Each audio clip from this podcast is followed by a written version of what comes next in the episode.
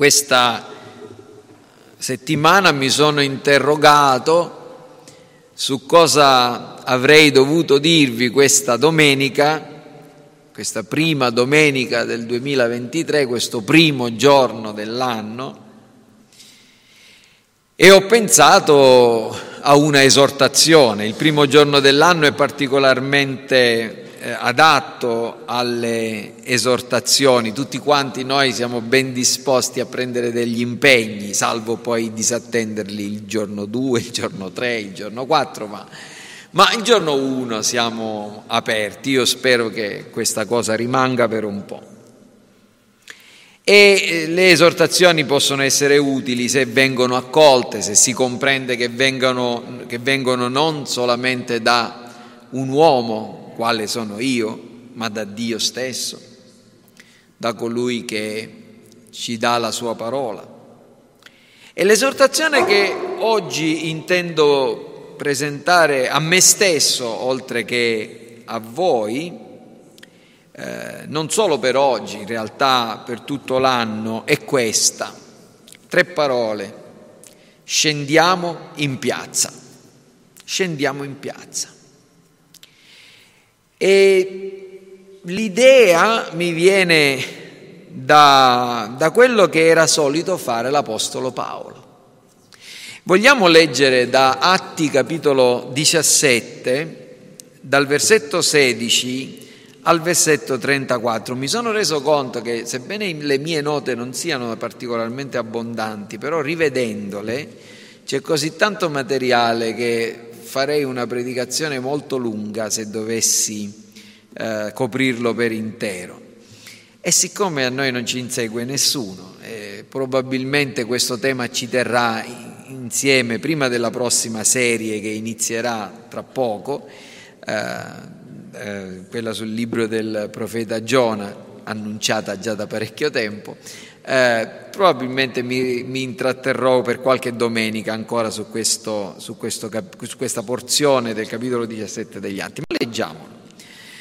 Atti 17, versetto 16. Mentre Paolo li aspettava, aspettava Sila, Timoteo, i suoi collaboratori, eh, ad Atene, lo spirito gli si inacerbiva dentro nel vedere la città piena di idoli e frattanto discorreva nella sinagoga con i giudei, con le persone pie, sulla piazza, ogni giorno, con quelli che vi si trovavano. E anche alcuni filosofi, epicurei e stoici conversavano con lui. Alcuni dicevano, che cosa dice questo ciarlatano? E altri, egli è, sembra essere un predicatore di divinità straniere, perché annunciava Gesù e la risurrezione. Presolo con sé lo condussero su nell'areopago, eh, dicendo potremmo sapere quale sia questa nuova dottrina che tu proponi, poiché tu ci fai sentire cose strane.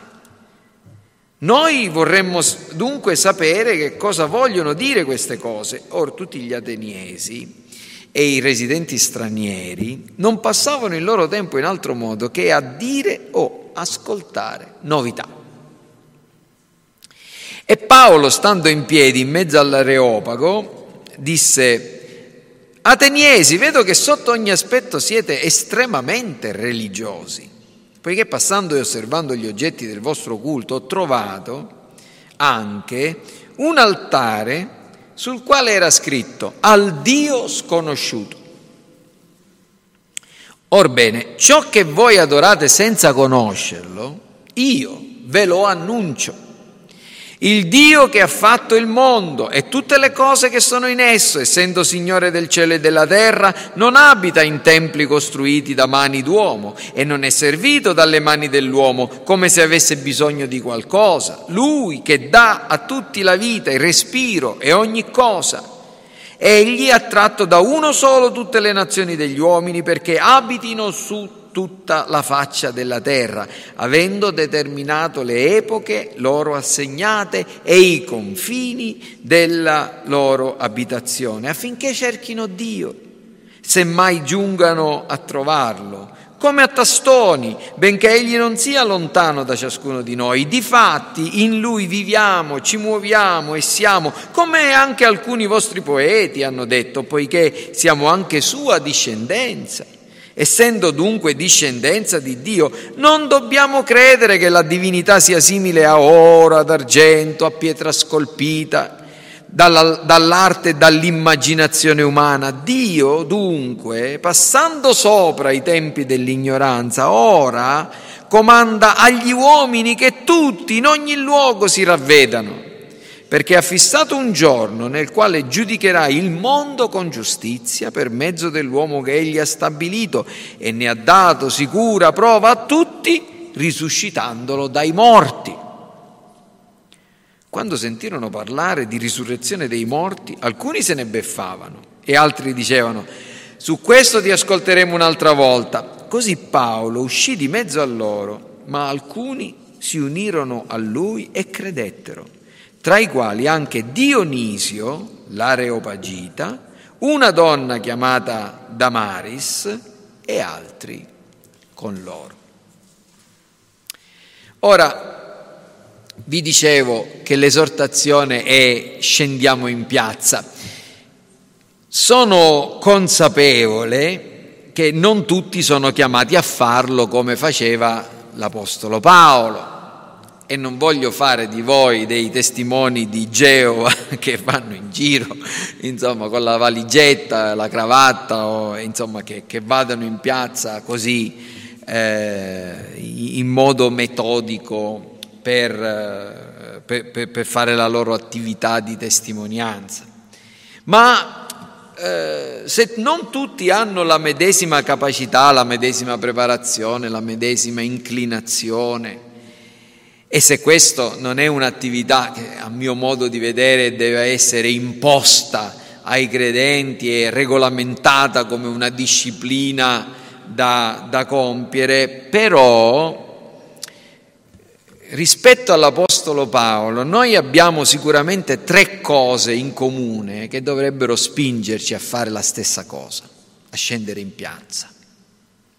Tre cose che l'Apostolo aveva non in quanto apostolo, ma in quanto cristiano e quindi comuni a tutti quanti noi. Quali sono? La prima, forse l'unica della quale parlerò questa mattina. Avevo intenzione di parlare di tutte e tre, ma voglio essere più breve e più preciso questa mattina.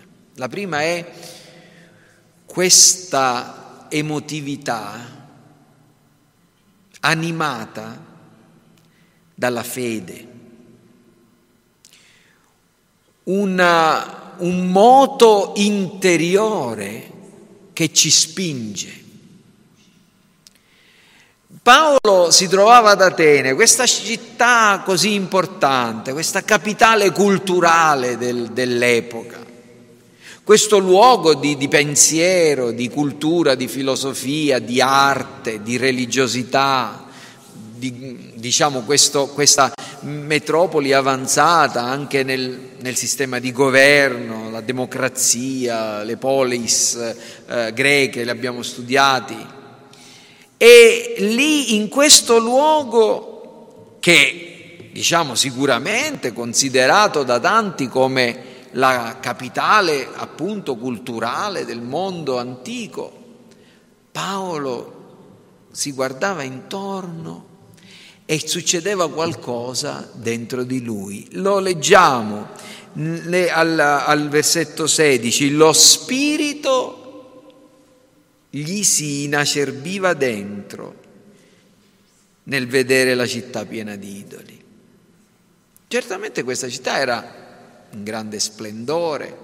Se oggi andate ad Atene troverete le rovine del Partenone, ma all'epoca no, all'epoca era tutto organizzato, era tutto bello, tutto funzionava, tutto era cioè, fatto per colpire l'occhio dei visitatori. C'era grande fermento, c'era grande, grande movimento, La gente dice che lì gli ateniesi e i residenti e gli stranieri non passavano il loro altro tempo che a guardare i reel su, su Instagram o sugli short su YouTube o gli, eh, le persone che avevano l'ultima cosa da dire, cioè non passavano in altro modo che dire o ascoltare novità. La gente ha sempre avuto questa passione per i social, come si dice, no? e vogliono sempre sapere le ultime novità, i, i telegiornali, i giornali, le cose che si vengono a dire. Non, non, non siamo noi nuovi a queste cose, c'erano mezzi diversi ovviamente,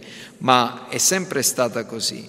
Eppure Paolo non viene colpito dalla bellezza dell'arte, dall'organizzazione della religiosità o dalla, dal sistema della politica eh, ateniese, ma viene colpito dalla quantità di idoli, statue, false religioni che c'erano in quella città e lo spirito gli si inacerbiva dentro.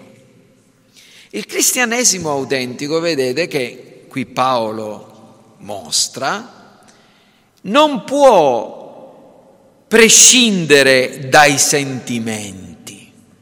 I sentimenti sono vitali e necessari alla fede. Dove non ci sono sentimenti, non c'è neanche la fede. Dove non c'è gioia, dove non c'è diletto, dove non c'è piacere, dove non c'è ira, dove non c'è pianto, dove non c'è questo inasprimento nel vedere le cose che non dovrebbero esserci in questo mondo, non c'è neanche la fede. Questa è una cosa importante, uno dei mali del nostro tempo che è probabilmente il tempo in cui vi è grande, la, la, più grande abbondanza di informazione, noi sappiamo tutto quello che succede, diciamo che sappiamo le cose che vogliono farci sapere, va bene, eh, perché anche lì c'è tanto controllo dell'informazione, però chi è che, che fino a pochi anni fa sapeva cosa succedeva in Cina, in Australia, eh, in Nuova Guinea, al polo nord, al polo sud, quasi in contemporanea. Eh, probabilmente pochi, po- poche, un centinaio di anni fa che, che, che, il Papa è morto lo si saprebbe, sarebbe saputo in giro dopo giorni o mesi, alcuni probabilmente dopo anni, alcuni non l'avrebbero mai saputo, no? O cose di questo genere. Oggi noi sappiamo in contemporanea tantissime cose e nonostante ci sia questa grande abbondanza di informazione, vi è il forte sbilanciamento tra le cose sapute, quelle che lasciano un segno nella nostra anima e che suscitano in noi dei sentimenti, e poi quello che noi facciamo. Ci abituiamo alle, alle notizie, le, le, sentiamo di un terremoto, sentiamo di centinaia di persone che muoiono, sentiamo di, di, di, di uomini e di donne che vengono uccise e magari lo sentiamo mentre stiamo mangiando e diciamo che siamo diventati abbastanza indifferenti a tutte queste cose. Vediamo e sentiamo delle cose che sono assolutamente inaccettabili dal nostro punto di vista, perché noi siamo cristiani, perché abbiamo una visione del mondo cristiano. Eppure, tutto sommato, queste cose ci scivolano addosso. Uno dei più grandi inganni è quello che sapere un po' di cose, sapere un po' di cose, un po' di scienza, un po' di teologia, un po' di filosofia, ci rende sapienti. Paolo era un uomo di profonda conoscenza intellettuale, aveva letto i profeti, conosceva il pensiero filosofico greco, ed era in grado di confrontarsi con stoici, con epicurei, non era uno sprovveduto, aveva studiato la scrittura, era cresciuto ai, ai piedi di Gamaliele, una delle, delle istituzioni accademiche più alte o più rinomate della, del suo tempo, eppure era un uomo anche di forti passioni. Camminando per Atene non cammina come, come tanti intellettuali o intellettualoidi del nostro tempo, disprezzando a queste, disprezzando a queste, questi, questi superstiziosi. Io, io, io, io, conosco il vero Dio, io, io so come sono le cose, questi sono dei barbari. No, gli si inacerbiva dentro, gli veniva qualcosa nello stomaco, soffriva, pativa a causa di quello che vedeva. E vedete, la, la domanda che mi sono posto per quanto mi riguarda e per quanto riguarda anche voi, persone che ascoltate e conoscete la verità che viene annunciata, io spero in modo fedele in questa Chiesa, è perché noi non siamo così? Perché noi non siamo così? Perché noi siamo molto più indifferenti davanti alle stesse cose che vedeva Paolo. Perché se ci pensiamo, la nostra condizione attuale è diversa dalla condizione della gente e della, e della città di Atene, dell'epoca di Paolo. Le nostre città sono state forse purificate dagli idoli? Non siamo forse molto più idolatri oggi, noi, uomini e donne del ventunesimo secolo, del 2023, di quanto lo fossero questi ateniesi del primo secolo dopo Cristo? E non è forse vero che le vecchie divinità venerate dai pagani, che non erano altro che le passioni umane che venivano sublimate, no? le, le, le, vecchie, le vecchie eh, divinità de, de, della Grecia, di Roma, erano le passioni degli uomini, Afrodite, no? Eros, Marte, eh, Apollo di che cosa ci parlavano? Della, semplicemente le passioni degli uomini che venivano elevate a divinità. L'unica differenza è che a, a quelle stesse passioni che venivano, venivano personificate nel Dio della guerra, nel Dio della sessualità, nel Dio dell'amore, nel Dio eccetera, eccetera. Oggi noi ne abbiamo aggiunte di nuove e così alle religioni naturali, a quella del piacere, l'edonismo moderato degli epicurei, del benessere e della pace, dei, l'apatia, la tarassia, che erano, le, erano le, l'idea e, l'aspirazione degli stoici, quella del denaro e del potere dei politici di ogni tempo, noi oggi abbiamo aggiunto altre nuove religioni, la religione della scienza, che spiega tutto e che ci salverà la religione della tecnologia che renderà la nostra vita così facile, che migliorerà la nostra esistenza. Da tutte queste cose, e questo è la, il cuore dell'idolatria, non ha importanza quale Dio o a quale Dio tu lo attribuisca, questo è il cuore dell'idolatria, da tutte queste cose ci si aspettava e ci si aspetta esattamente la stessa cosa.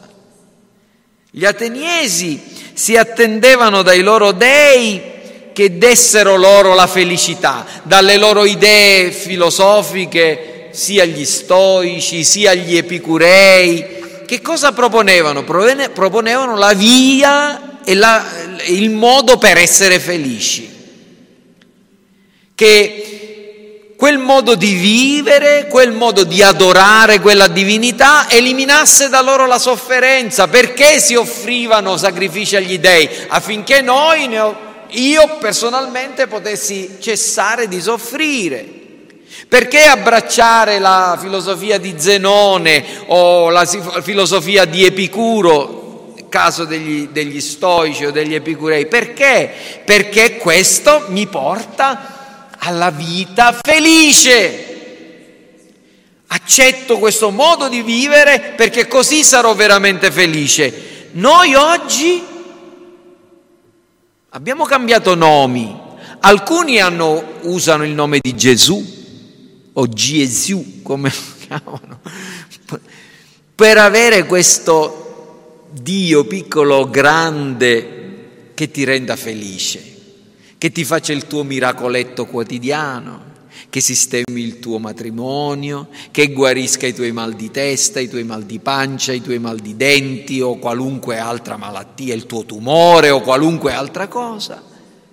Ma così Dio viene utilizzato come una specie di animale domestico. Esistono i cani per fare compagnia, Gesù diventa il nostro compagnone. Esistono le mucche per trovarci il latte, così Dio diventa il nostro, diciamo, aiuto perché ci perdona i peccati, perché ci consola, perché ci dà forza per vivere, perché ci guarisce dalle malattie. E quando queste cose non le fai, quando questa cosa non, si, non succede, si fa come con le macchinette distributrici di merendine quando mettete i soldi nelle, nella macchinetta e non vi esce fuori la merendina, la si prende a calci.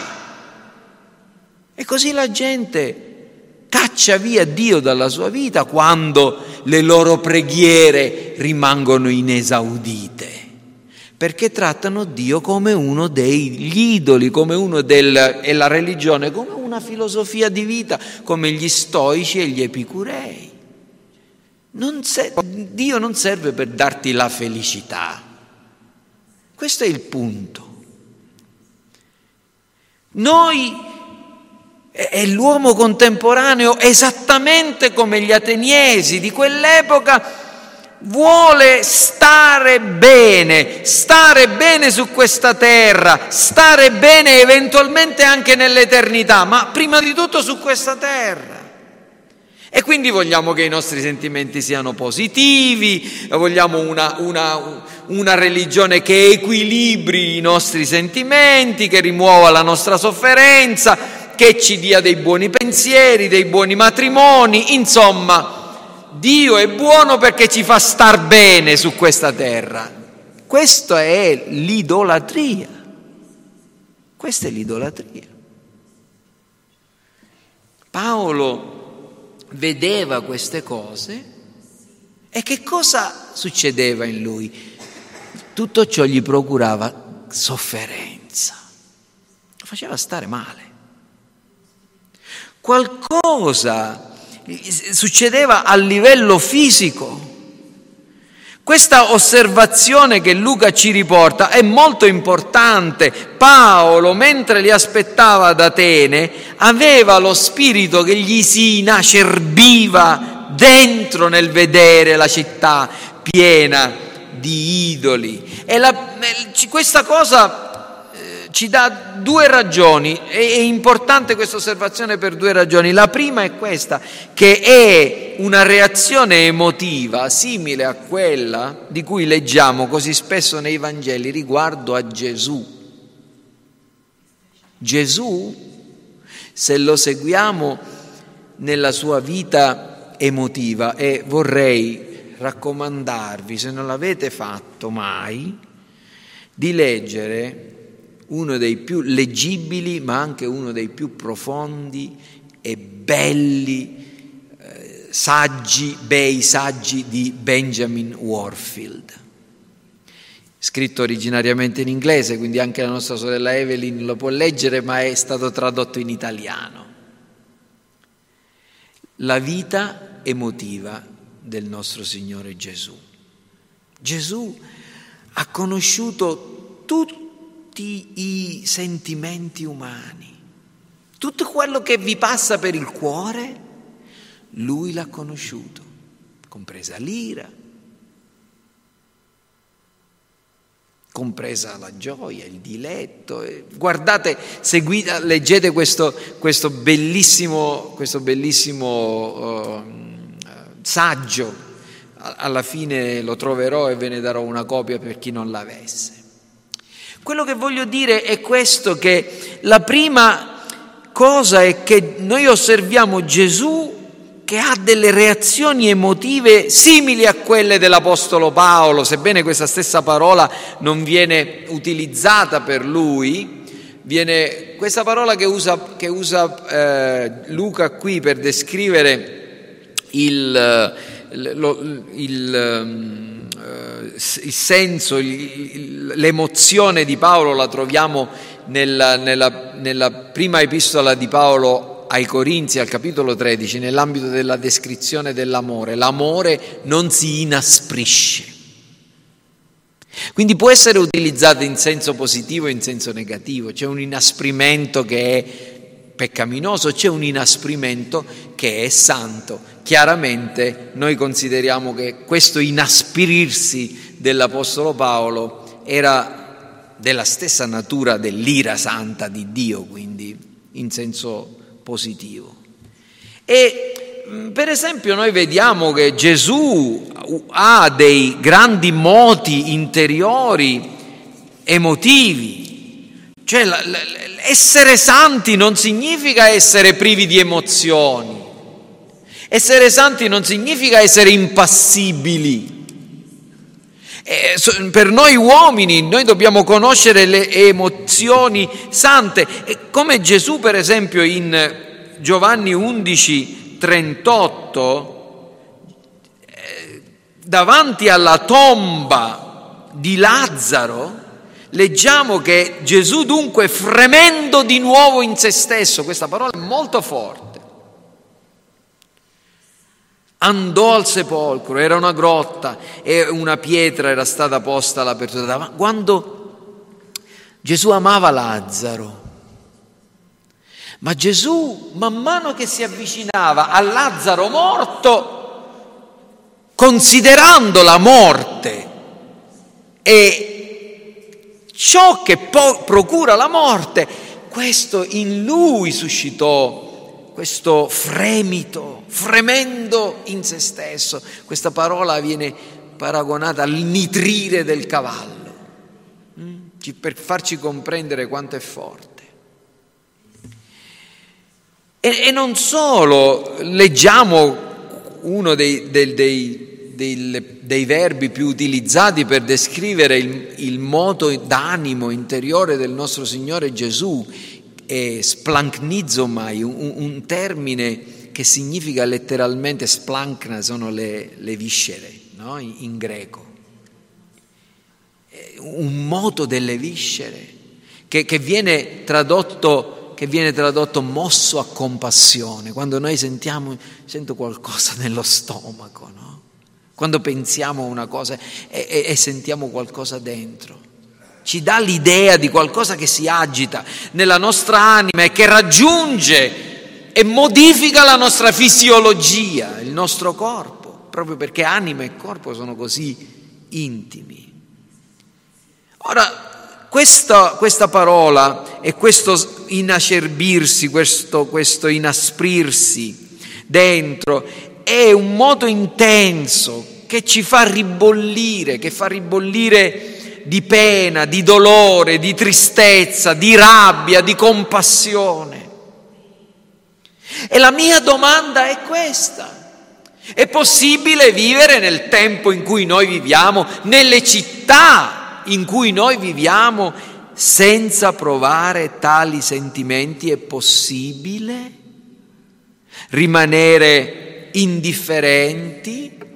Fare spallucce contemplando lo spettacolo dell'iniquità che abbiamo intorno a noi, se noi non siamo assaliti da un senso di sconforto, se non ci viene da piangere, quando vediamo l'empietà, l'ateismo, la perversione sessuale, la corruzione, la delinquenza, i divorzi, i furti, le prevaricazioni, gli omicidi di uomini e donne commessi da uomini e donne, mi permettete di essere politicamente scorretto?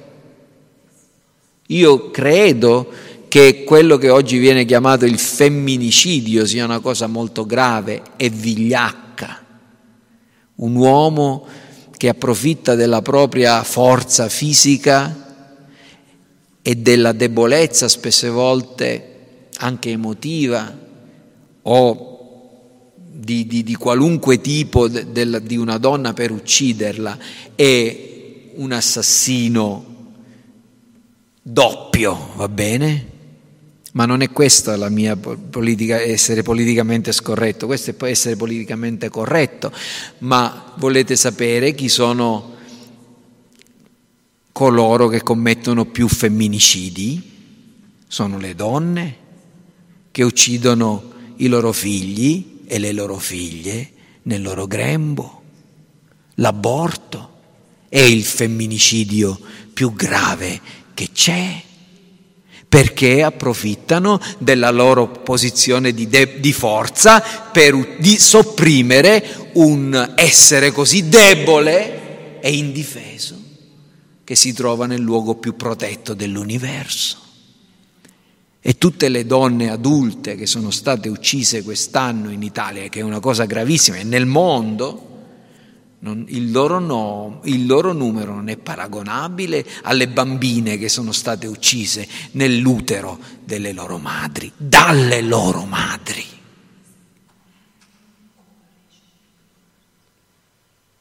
Possiamo rimanere indifferenti davanti a queste cose. Non vi viene da piangere, non vi si inacerbisce lo spirito dentro. No, come, come, possiamo rimanere indifferenti davanti alla scelleratezza, alla vita dissoluta di giovani e vecchi? Una volta i vecchi avevano una certa dignità.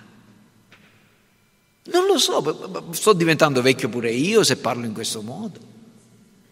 Ma insomma, non è che vecchi, essere vecchi significa essere santi, per carità. Un uomo che vive nella, nell'empietà tutta la propria vita, da vecchio diventa più empio ancora. Eh? Ma perlomeno certe cose almeno non si sapevano, no? Oggi, quando nel pomeriggio qualche volta, non vi meravigliate, no? Mentre mentre sto mezzo addormentato al, al, al, dopo i telegiornali pomeridiani, facendo zapping, mi, mi fermo un istante in quella abominevole trasmissione di uomini e donne, vedo delle, delle signore e dei signori che farebbero bene a starsene almeno nascosti, che dicono e parlano di cose che, voglio dire, voi capite di che cosa? Penso che vivete nello stesso mondo in cui vivo io, no? Come possiamo rimanere indifferenti davanti a tutto questo? Può significare soltanto una cosa se non ci fa niente nello stomaco, che siamo compromessi.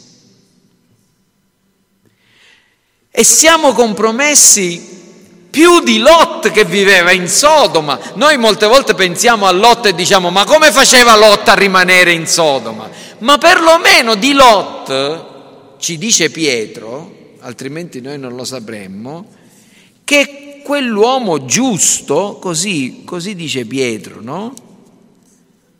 E era rattristato dalla condotta di quegli uomini scellerati. Noi siamo, conosciamo questo senso di tristezza davanti alla scelleratezza dei nostri contemporanei?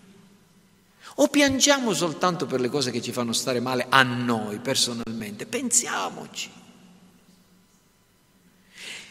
Ora, la seconda, vi dicevo che Luca dice queste cose per due ragioni. Una perché Gesù ha questi stessi sentimenti. La seconda è che soltanto una forte spinta emotiva può indurci a compiere delle azioni difficili e costose.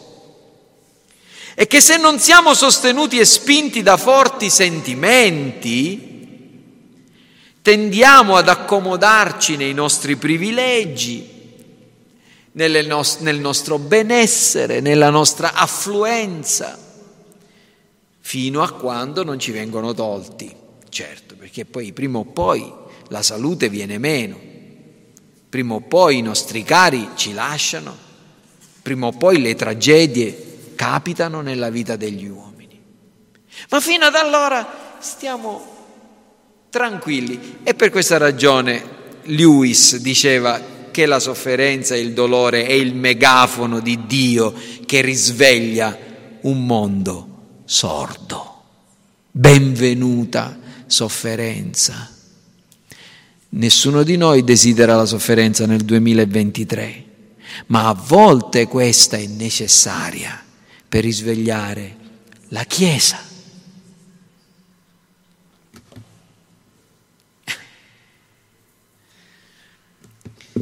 Non mi voglio dilungare. Perché? E credo che probabilmente è a questo livello la nostra debolezza evangelistica, perché siamo degli scarsi evangelizzatori, perché non, non siamo sostenuti da questi stessi sentimenti. Non conosciamo tanto di quelle che Paolo diceva chiamava le compassioni di Cristo. Io vi esorto dunque per le compassioni di Cristo, no? Eh, fratelli, vi esorto dunque per la misericordia di Dio o le compassioni a presentare i vostri corpi in, in, in, sacrificio vivente, santo, gradito a Dio. Questo è il vostro culto spirituale. Cosa conosciamo noi delle compassioni di Cristo.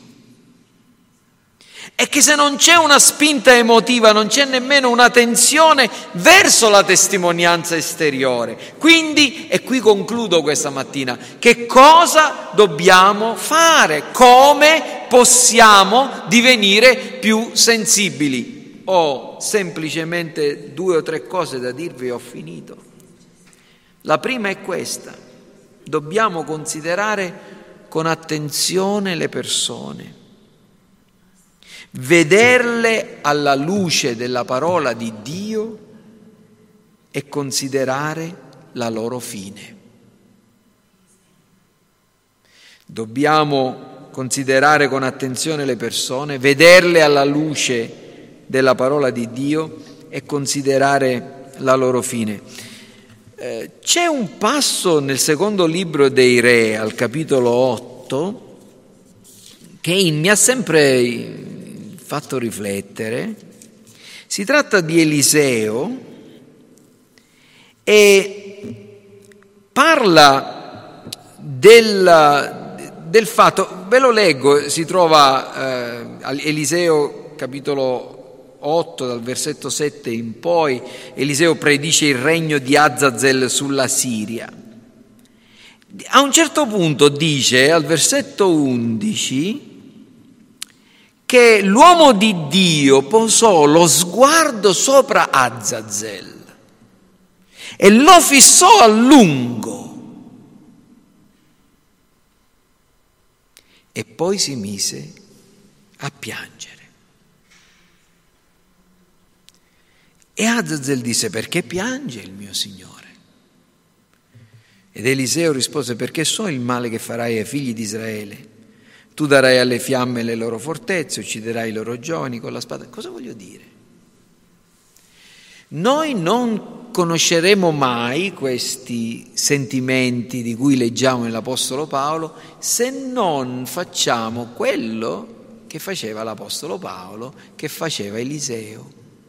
Paolo andava guardando e riflettendo, posava, meditava sulla condizione di queste persone, di questa città e lo spirito gli si inacerbiva. Ah, Eliseo fissa lo sguardo su Azazel e si mette a piangere. Gesù, vi ricordate quando incontrò il giovane ricco? Lo leggete in, lo leggete in Marco al capitolo, al capitolo 10, al versetto 21. Guarda, riguardatelo, lo amò. Abbiamo letto nel Salmo 119 al versetto 136, io, dice, lacrime, eh, fiumi di lacrime, lacrime scorrono dai miei occhi perché la tua legge non è osservata. Il mio zelo mi consuma perché i miei nemici hanno dimenticato le tue parole, dal versetto, il versetto 136, il versetto 139. Più avanti, il versetto 158, ho visto i traditori e ne ho provato orrore. Perché non osservano la tua parola? Cosa voglio dire? Voglio dire che questi uomini di Dio, Paolo, il salmista, Gesù, Eliseo.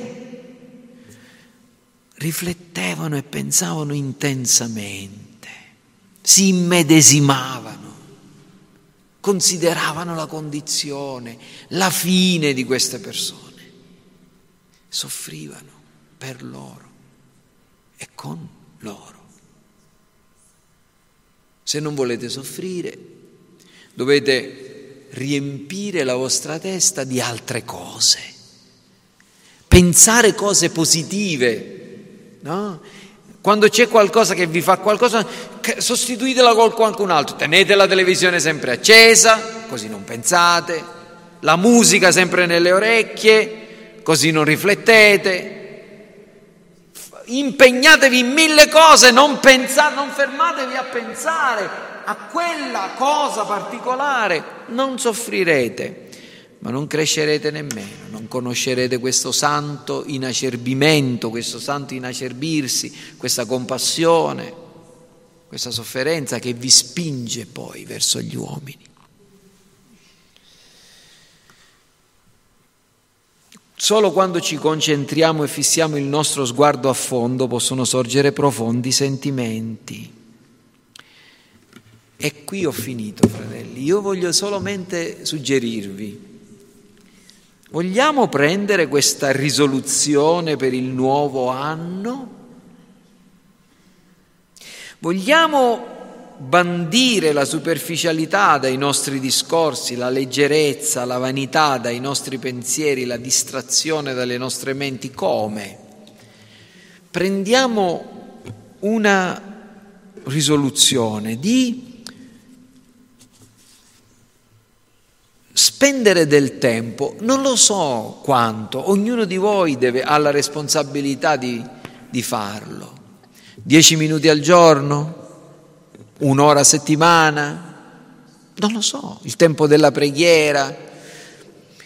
Ma invece di pregare per mille cose, di pensare a centomila cose, concentriamo la nostra mente su una persona in particolare su un caso in particolare e guardiamolo da tutti gli aspetti, può essere uno dei nostri figli, può essere uno dei nostri vicini di casa, uno dei nostri amici, un collega di lavoro, potrebbe essere un peccato particolare della nostra società, un peccato particolare della nostra città, uno, un aspetto è, un'abitudine peccaminosa di una persona che amiamo particolarmente, può essere un coniuge, essere, non lo so, dico, qui è, è Dio stesso che vi deve guidare, ma da parte vostra ci vuole una risoluzione. Signore, quest'anno non cercherò di non soffrire a causa del peccato e del male. Quest'anno mi voglio fare del male, ma non nel senso masochistico, ma nel senso voglio che nel mio cuore sorgano i sentimenti di Cristo, le compassioni di Cristo.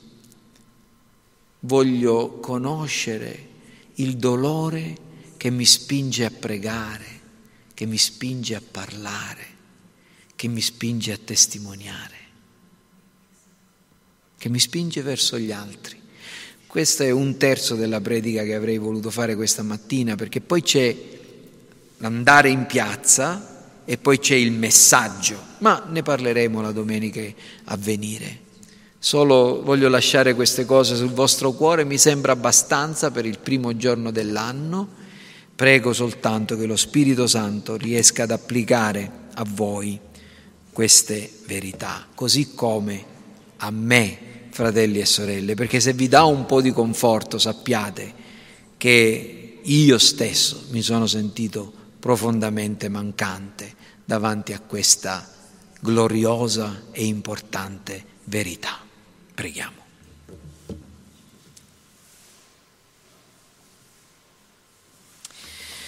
Signore Padre nostro, noi veniamo a te chiedendoti perdono per le nostre mancanze e chiedendoti aiuto, Signore, affinché possiamo conoscere più a fondo la vita emotiva dei santi, di Cristo prima di tutto e poi di tutti coloro che hanno camminato secondo il suo esempio, animati dal medesimo spirito.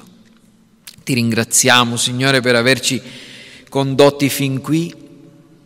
Grazie, Signore, per i pochi o i tanti anni di vita che fino a questo momento ci hai dato.